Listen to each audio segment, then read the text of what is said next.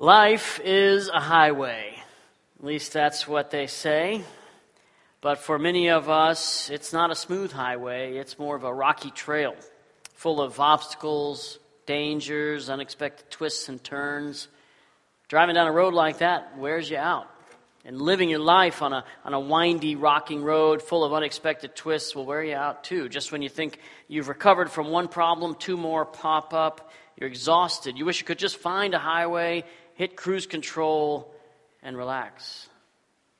Earlier this week, I was over in Seattle and in driving home in the evening, you tend to share the road with a lot of trucks. And normally that's not a great thing, but in our case, one of our kids is really fascinated with trucks, so it really helped pass the time uh, on the journey home. And, and, we saw all kinds of trucks as we drove uh, big semi trucks, smaller work vehicles, lots of flatbed trucks hauling all kinds of objects. And the flatbed trucks, to me, are the most interesting they're interesting because they have a lot to teach us. Uh, because they're called flatbed trucks, but did you ever notice they're not actually flat? If you look carefully, flatbed trucks have a little bit of a, a curve, a little arc to them.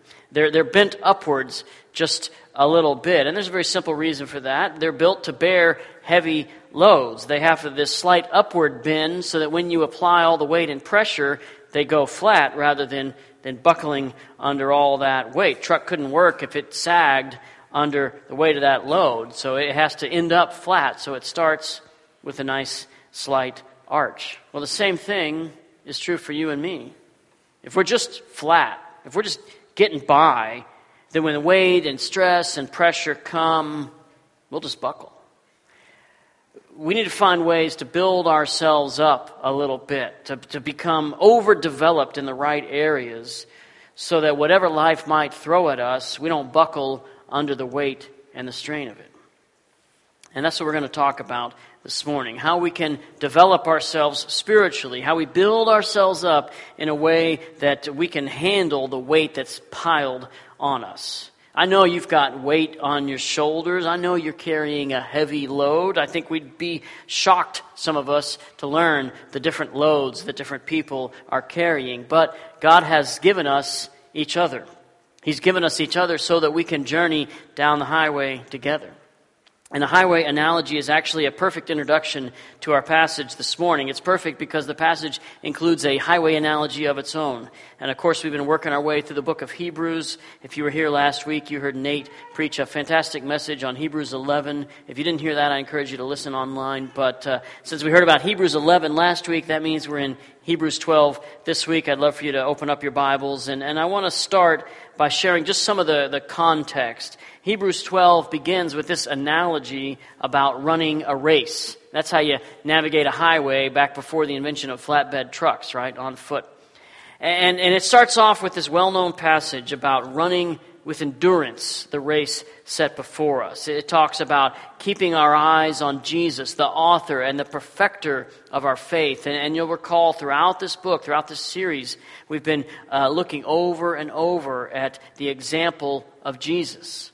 That's how the chapter starts off, encouraging us to keep our eyes on Him, to follow His example in the way He ran His race. The author of Hebrews tells us, For the joy that lay before Him, He endured the cross, despising the shame, and He sat down at the right hand of the throne of God.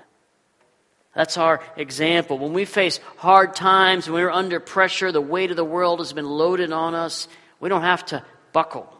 We don't have to cave in. We could keep running down the road because Jesus himself endured.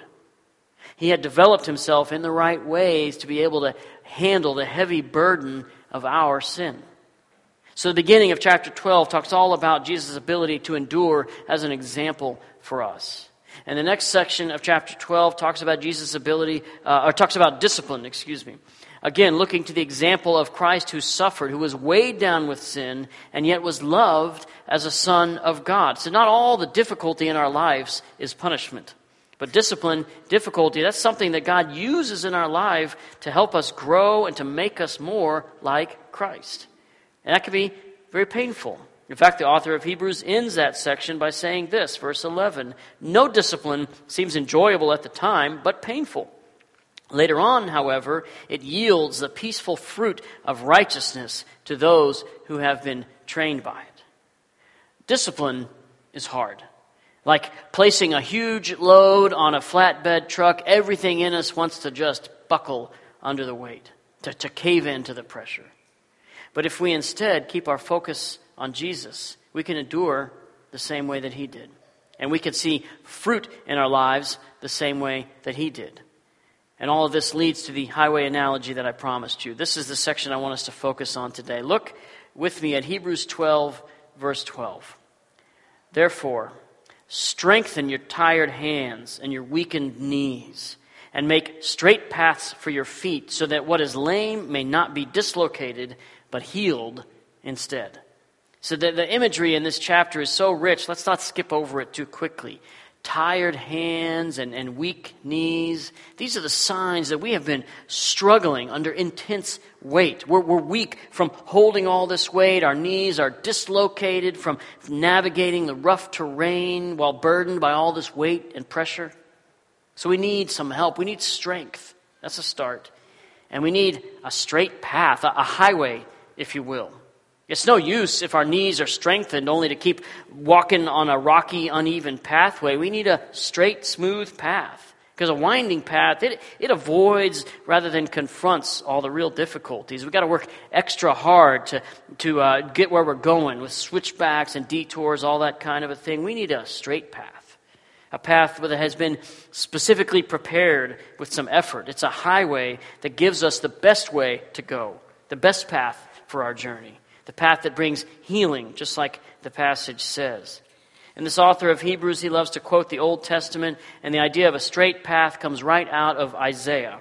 Isaiah 35 tells God's people about this highway that they'll travel as they return to the Lord after a time of difficulty. God's people have been struggling. They've been struggling to carry that heavy load. They've been ready to just buckle under the pressure, just to give up.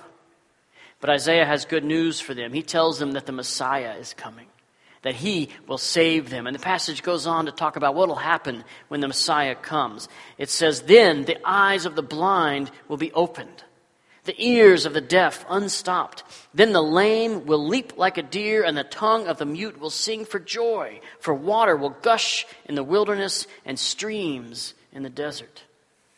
This is one of the reasons Jesus healed blind people and, and, mute people while he was on earth. I mean, he had compassion on them, that's one reason. But, but also, these healings were just a, a sign, just like this passage indicates, a sign that he was the Messiah, the promised one to come. He healed the blind and lame and the deaf and the mute as a sign to people. So Isaiah gives these signs, this evidence that God is with his people. And then he goes on to talk about this, this pathway that they will take that leads right into his presence. The passage goes on to say this a road will be there and a way. It will be called the Holy Way. The unclean will not travel on it, but it will be for the one who walks the path. Fools will not wander on it. There will be no lion there. No vicious beast will go up on it. They won't be found there. But the redeemed will walk on it, and the ransomed of Yahweh will return and come to Zion with singing, crowned with unending joy. It's a great picture of life on the highway. Smooth sailing, no unexpected curves or danger, just gliding down the highway. No tired hands, no weak knees, nothing to worry about because God has made a straight path. He smoothed out all the obstacles, and the highway leads right to the very presence of God, to Zion, his own dwelling place. And that's the idea that this author of Hebrews is getting at. He knows we've all been like overworked, worn out flatbed trucks, loaded down with worries and challenges and pressure. He knows our hands are tired and our knees are weak. So he reminds us that God made a straight path, God has made a smooth highway. And this morning, I want us to learn how we can strengthen ourselves for that journey, how we can become like those flatbed trucks that are over prepared for the weight that they'll carry. And I want to talk about three ways that we strengthen ourselves, ready ourselves for the journey. Three things that we need to pursue in order to build ourselves up. First, we pursue peace with everyone. And then we pursue holiness for ourselves. And third, we pursue grace for others. Let's understand these three things to pursue. First, we pursue peace with everyone. Look at the very next part of Hebrews 12, verse 14. Pursue peace with everyone and holiness. This is the first way we can strengthen ourselves. We pursue peace. And that sounds so sweet, even cute, but that's really hard. Pursuing peace is not easy. We might feel like we have peace with God, but we don't always have peace with other people. And, and Jesus himself, he warned us that the world would hate us if we followed him. Because the world tells us it's a dog eat dog world, and puppies just don't make it. One of the things about driving the highway at night is that you share the road with a lot of trucks, and those truck drivers can get a little bit aggressive. They got places to go, and you're just a little obstacle in their path, right? The world tells us fight back and, and claw your way to the top, but that's not life on God's highway. God's way tells us, if possible, as far as it depends on you, live at peace with everyone. God's way tells us to turn the other cheek. God's way tells us whoever wants to be great among you must be the servant of all. God's way tells us to pursue peace. That's the first way that we build ourselves up. There's a moment in the Lord of the Rings, the, the Fellowship of the Ring, in which the God fearing elves and God fearing dwarves decide to join forces in their fight against the Dark Lord. If you've never read the book, that sounds really weird. But elves and dwarves, they come together to fight the Dark, dark Lord. And uh, almost immediately, they begin to fight amongst themselves. They're quarreling and they're calling down curses on each other. And then one wise observer, he says, Indeed, in nothing is the power of the dark Lord more clearly shown than the estrangement of those who still oppose him. So their, their lack of peace with each other allows evil to thrive. We need to pursue peace with each other. Conflict with each other only brings glory to Satan. Now, pursuing peace, that doesn't mean that we give up peace at any cost. It doesn't mean we become doormats, letting people walk all over us. Now, the call to peace, it comes right alongside this call to pursue holiness. So there has to be some limits. Peace must come within the, the confines of what's right and what's holy. So we don't just roll over and let people walk on us or let people get away with terrible, ungodly things in the name of making peace. No, we pursue peace. And even that phrase tells us we can see ultimately peace is not up to us. We pursue peace, but God is the only one who can actually bring peace. We have to trust Him. We're not called to achieve peace because it's not up to us. We're just pursuing it. So we're not just keeping the peace. We're not wearing ourselves out trying to achieve peace. Trying to do that would just make us buckle under the weight of people's expectations and agendas. No. We pursue peace which involves trusting God to deliver it. That's the way we build up our faith in Him, our trust in Him, our dependence on Him, so that He can help us bear the pressures of life. It's a matter of obedience over the outcome. So we pursue peace and we partner with God to do that, not trying to do it on our own. That makes it feel like less of a burden and more like something we can actually accomplish. But there's more to this first call. We're to pursue peace, but notice the rest of this command pursue peace with everyone. We don't get to pick and choose who we pursue peace with. We have to strive for peace with everyone, not just those we're comfortable with, not just those that are already in our own circles, uh, everyone. Recently, some of our growth groups have been doing just this. Some of our groups realize they need better relationships with uh, others in our faith family, especially people from different generations, folks they don't normally or naturally cross paths with. And so they've had some dinners together, some a uh, couple of different groups of young people and less young people getting together and, and, and getting to know each other. And that's been great. It's been a great way to pursue peace, just getting stronger relationships so that we can start to bear one another's burdens. I came across a great article uh, not that long ago. The headline says, Right now, outrage is winning the day. But if outrage wins, we all lose. The article goes on to talk about the way our culture is right now. It says, turn on just about any news channel, engage in just about any serious conversation, or read almost any blog post today, and within 15 minutes, someone will tell you what they're outraged about. Unfortunately, while outrage is good at hype, what our world really needs is hope. And hope does not come from outrage. The article goes on to talk about how people want to see change. We want to see things different. We want things to be better, but we don't know how to make change. We're all buckling under the weight that we carry. We don't know what to do about it. Well, one thing to do is this pursue peace with everyone. See, Jesus, he's known as the Prince of Peace. And as his people, we should be known for peace as well. I think one of the great tragedies in our culture right now is how Christianity is known just for what we fight against. We fight against the culture rather than leading with love. We fight against each other rather than modeling radical grace and acceptance. I mean, think about it. All the, the buzzwords that our culture claims to be focused on acceptance, love, peace, grace. Everybody's looking for those things. And they should be found right here. I mean, Jesus has cornered the market on all the things that people are so desperately looking for. But the church has a long history of pushing people away, not inviting them in to find real peace. But we should be people who are so swelled up with peace that we can pursue it wholeheartedly with everybody, knowing that God will provide and will never buckle under the strain. So that's the first challenge for us, the first way we can build ourselves up, to pursue peace with everyone.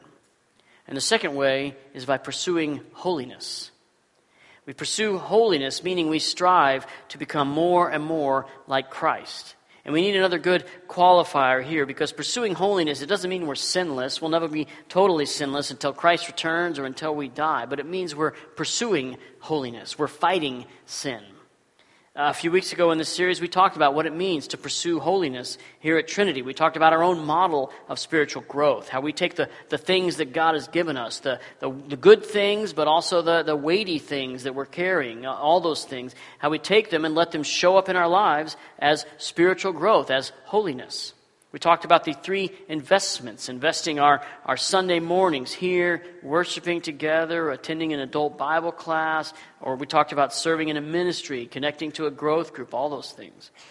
We talked about how those three investments help us grow in the four lifelong practices pursuing, renewing, living, and giving. Pursuing God through holy habits, renewing your mind, uh, living a transformed life, and giving away your time, your faith, and your money. And as we grow in those ways, as we continue to pursue holiness, then we're building ourselves up in faith, knowing that God will journey with us, making our path straight. And let me just tell you about one great way you can pursue holiness. Coming up here in just a couple of weeks, November 3rd, uh, we'll have some baptisms. Uh, we're going to celebrate some baptisms. If you've never been baptized, that's a huge step in pursuing holiness, following Jesus' own example of being baptized. If you would like to be baptized, or if you just want to get some more information about that, then I'd love for you to mark your highlight card, and we'll uh, follow up with you on that. There's a third way that we could build ourselves up, a third thing we pursue. We pursue peace with everyone, we pursue holiness for ourselves, and we pursue grace for others. We pursue grace. Look at verse 15. Make sure that no one falls short of the grace of God and that no root of bitterness springs up, causing trouble and defiling many. This passage tells us we should pursue grace for others. And grace in this instance is just shorthand for all the benefits that God gives us, all the good things. Grace is the, the green pasture where God wants his sheep to graze, not the, the narrow, fenced off holding pen that we like to try to box people into. If we don't offer, if we don't take advantage of the good things that God wants for us, then we get exactly what this passage tells us. We get a root of bitterness that grows and causes trouble. We all know that person, that person who's been in church all their life, but still somehow is, is bitter and miserable to be around, right? I mean, if you don't know that person, you might be that person that we're all thinking of right now. But, but we can all fall prey to bitterness. And it happens when we fail to, to see and to take advantage of God's grace, of the, the joy and the blessings that God wants to just shower us with. This, this passage, this whole chapter, is so full of beautiful images, of, of powerful word pictures. I can just see this image of God with a big picture full of grace, a big picture of good things for you and for me, and he's just tilting his hand and pouring it on us. The, the book of James talks about God giving us greater grace. Uh, literally, it says mega grace. Mega grace. It's like God went down to the 7 Eleven and got the super extra size, big gulp, gallon and a half container of grace, and He's just giving it to you. But this passage says that, that we have the responsibility to make sure that no one falls short of grace. We have to make sure that everybody gets their big gulp worth of grace and blessings. But all too often, we don't do that. We just want to hand out little shot glass size uh, uh, containers of grace. We're like the, the older brother in the prodigal son story, hoarding all the good stuff for ourselves and just feeding hors d'oeuvres to everybody else. But remember the father in the prodigal son story. He runs out to meet the prodigal son. He kills the fattened calf. He gives him all the best. What would our valley look like if, that was the message, the kind of reception that people got from the church. If it wasn't a message of being hosed down with harsh judgmentalism, but instead was just a big bath of grace. Hey, have another big gulp. We got an unending supply where that came from, right? Imagine how this valley would be different if we all just tipped the scales more towards grace. But all too often, we let bitterness take root. We let it color the way that we relate to God, and then we let it color the way we relate to other people about God. So the end result is we're just paralyzed in our ability to make sure that no one falls short of the grace of God. I heard of a survey that asked a bunch of Christians what they believed God thought about them. What was the emotion that God feels towards Christians? It's a good question. And you know what the survey revealed? It was shocking, to be honest. The majority of people who responded to the survey, they basically said, when God thinks about me, the overwhelming feeling he has is disappointment. Disappointment. Can you believe that after all the, the sermons and songs and devotions and bumper stickers and Bible passages we read about God's love, we still think he's disappointed with us? That's terrible. We've let bitterness take root. And it not only hurts us, it hurts others. If we think God's disappointed with us, then why would we bother to show grace to other people? But we've already learned from the book of Hebrews that God has perfected us. He's not disappointed, it's just the opposite. God wants to share that love and that joy, the same love and joy that the, the Father has when He runs out to meet the prodigal Son. He wants to shower that same love and joy on us and on everybody. Remember, on this highway, God had made a straight path that leads right to Him. He's taken away every obstacle. He doesn't want our bitterness to become one more bump in the road. But if we're not careful, we'll, we'll miss the straight path that God has. We just focus on the, the pressure weighing us down. We miss the destination altogether. And there's a couple of very common ways that we miss grace, that we put obstacles in our own path. One of the things we do is we deprive ourselves of God's Word. When we fail to engage God's Word, the Bible, it's as if we're, we're putting our hand up, blocking that cup of grace that God wants to, to pour out on us. But God uses His Word to just bathe us in His presence, helping us realize He's not disappointed with us. He loves us, He loves everybody. Another big way we miss this grace is we deprive ourselves of God's people. Nobody should have to journey down the road alone. We all need each other. But when we fail to come to church or when we fail to engage in relationships with our fellow believers, then we're denying ourselves a big piece of how God wants to bless us. He blesses us through each other. So, failing to engage other believers, failing to engage God's word, that's two, all too common ways that we miss the grace God wants to just shower us with. It leads us to one more thing we need to say about this third way, about pursuing grace. Look at the passage again, verse 15. Make sure that no one falls short of the grace of God. This, this word that's translated make sure, it's the word for oversight. We, we oversee others to make sure that they get the grace that they have coming to them. And one of the reasons that we need each other. But this word oversight, it's the same root word for uh, elders, for church leaders, overseers. So there's a sense that, that, that, part of the work of elders in the church is to make sure that no one falls short of the grace of God. Elders are spiritual leaders of the church. That's part of the reason that, that nominating elders is such an important task for us right now. They have a, a dramatic effect on the culture of the church, uh, creating a culture of grace and truth. But there's something else about this word, about this command to make sure that no one falls short of the grace of God. It's, it's a plural command. It's not just limited to church leaders, it's for all of us. We all sink or swim together. It, it's, it's all y'all make sure that none of y'all falls short of the grace of God. We all have the responsibility to see to each other. We're all involved in this work. So these are three ways that we can build each other up, build ourselves up, build each other up. We pursue peace for everyone, we pursue holiness for ourselves, we pursue grace for others. And this leads us to the warning. As we've journeyed through the book of Hebrews, we've seen several warnings. Uh, the author structures his message around these warnings. What dangers do we face if we fail to pursue these three things? And the warning comes in verse 25. Take a look. See to it that you do not reject the one who speaks. This is the danger of denial. If we don't work together to build up our own flatbed trucks, then we run the risk of just buckling under the weight. We deny the one who speaks. That's God Himself. We go through our life on our own, removing ourselves from the blessing of His Word, the blessings of being with His people. We reject the thought that God has any ability or even desire to help us, to straighten our path, to lighten our load. We face the danger of denial. We look at our heavy load, and instead of turning to each other, instead of turning to God, instead of pursuing peace and holiness and grace, we just deny, we turn away. And the result is that we just buckle under the strain of trying to do it all on our own. We started this morning talking about a highway. And this warning passage goes on to talk about the fact that we're on a highway to God's kingdom, his kingdom that's unshakable, like we sang about earlier this morning. You can see it in verse 28.